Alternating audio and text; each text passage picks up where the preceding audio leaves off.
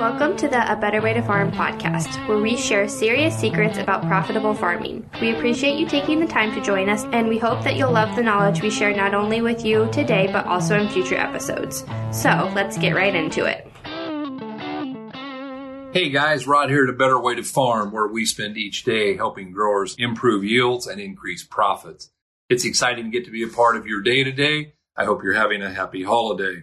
Sporting one of my nice holiday shirts. I'd like to see some of you start showing some of yours. Tis the season. Today is day seven. We're going to talk about boron. We're switching. We've went through the macros NPK. We went through the secondaries. Now we're going to launch off into the micronutrients. Bear in mind, micronutrient does not mean that it's small in importance. It just means that it's small in volume.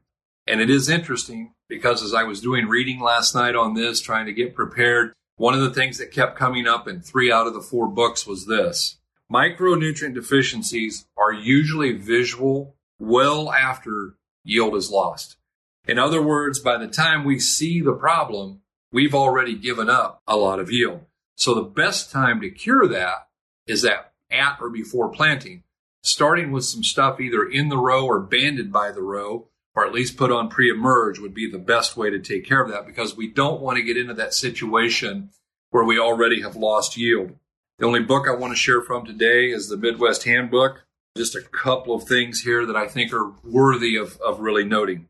The importance of applying all micronutrients early. A high percentage of the micronutrient requirements are taken up during the first one third of the growing period, the first third of that plant's life. Therefore, it's important to apply these micros before or at planting to get maximum utilization. And then in specifically talking about what is making this happen that we have deficiencies for micros, well, we have several things. The biggest two are obviously we're removing large amounts of micronutrients because we're raising higher yields. And the more yield we raise, the more micros we take out. So we've been farming some soils in America 150, 200, 300 years, and maybe we've taken crops. We have never replaced a micronutrient. It would make sense that we have depleted those over the last 200 years. There are other things that make them hard to get a hold of and make them deficient. High pH makes it more difficult. Leaching in sandy soils can make it difficult. High rates of phosphorus. Using high rates of phosphorus is one of the big contributing factors to deficiency of micronutrients. Soil compaction is one. Cool, wet growing conditions tie up by the soil.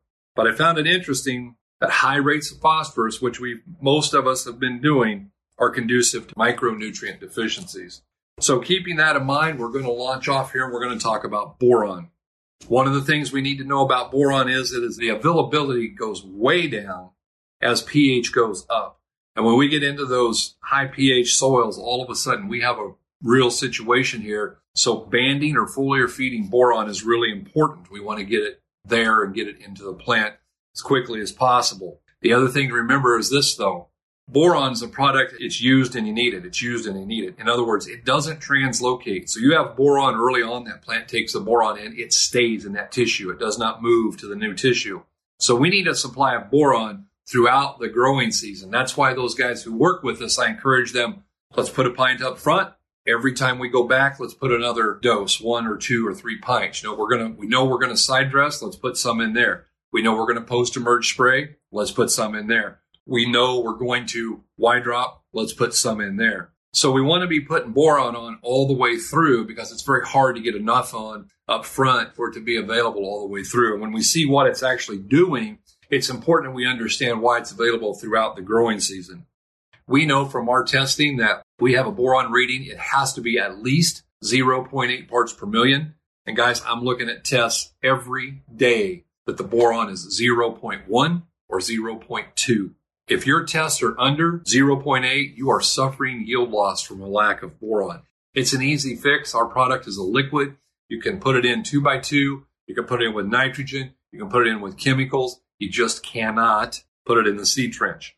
And I would suggest to you that anyone who's selling you a boron product that goes in the seed trench needs to be looked at very carefully because one of two things is happening. Either putting enough on to do the job, then you're going to have seed damage beyond the shadow of a doubt if it doesn't cause seed damage, they're not putting enough in there to make a difference. And so boron is really, really important, but it's important to get it on the right source at the right time and especially in the right place. It does leach. Remember this. We have three nutrients, three that are negatively charged. We have nitrogen, sulfur, and boron. Those three run away from us. In other words, they are repelled, they are shed out, they leach out. And so it's really important to go ahead and apply those, you know, every year. We're going to have to keep building them back up beyond the shadow of a doubt.